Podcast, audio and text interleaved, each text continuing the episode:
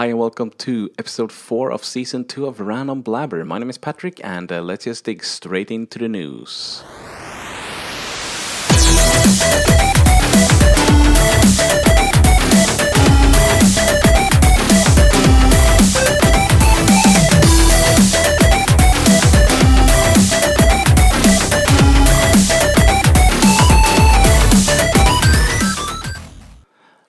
Welcome to episode 4 of Random Blabber. To start this week's news podcast off, we start with some news regarding The Division. Uh, unfortunately, I was unable to get access to the beta, but I followed it closely all weekend, and uh, there seems to be a lot of complaints, but also a lot of great feedback. One of the biggest complaints seem to be a lot of people think it looks like Defiance, uh, which is actually a pretty fun game in my opinion. I like it, but then again, I know a lot of people don't, so yeah, I'm not going there.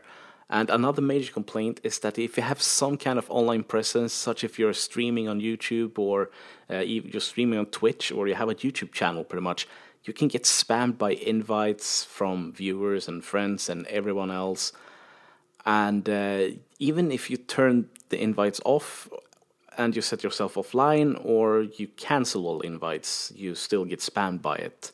So I can see how that can be annoying for a lot of people, especially if you're a big streamer or if you have like two or three thousand viewers on your Twitch channel on when you're playing, and you get like a hundred or more, you know, invites to people you don't even know.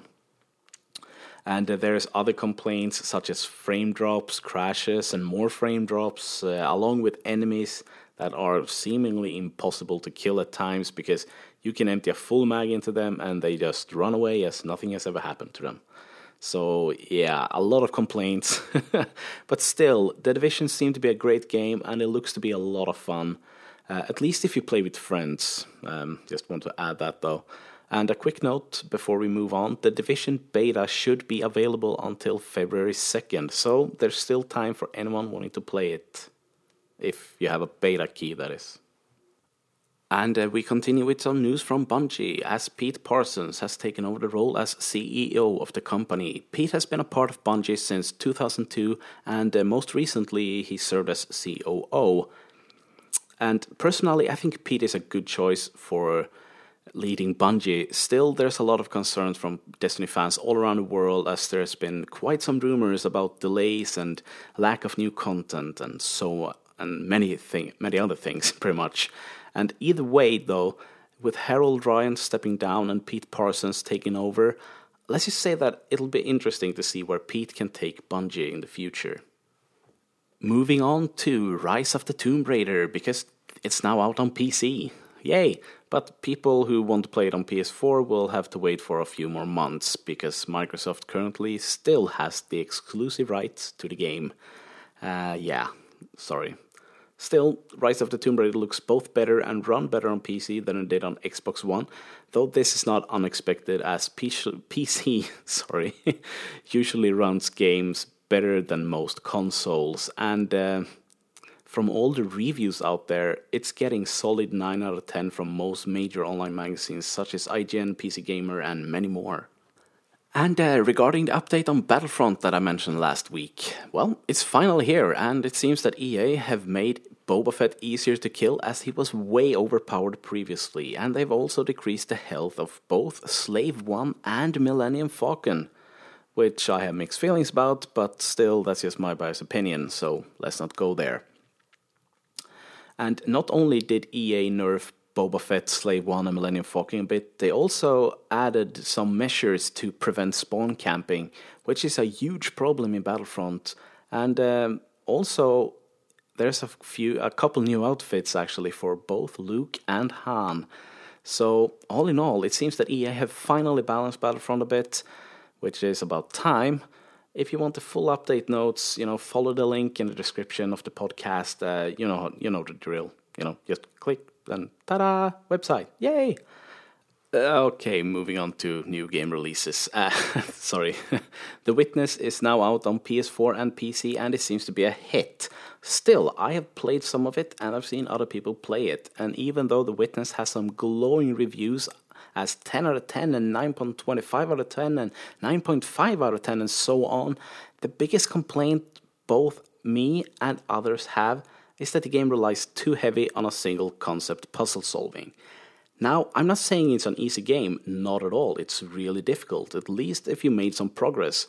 But it relies too much on drawing lines in every single puzzle, and it's not only extremely repetitive, but also really boring in the long run. And uh, this is even if it's a really beautiful game and uh, it has a sense of exploration to it. So I'm not really sure, but in my opinion, with the $40 price tag, no thank you, it's not worth it. For $20, it would have been worth it as um, it is a fairly fun game, but $40 is a bit steep, and uh, in my opinion, it's not worth the money. And when I think about it, The Witness would be better as a mobile game rather than PC and console game. Anyway, that's not that's just my opinion anyway, and I know a lot of other people as well. But still, if you like it, play it. It's fun, you know. And um, moving on, actually, because apparently Sony is changing from Sony Computer Entertainment to Sony Network Entertainment International and moves its head office to California.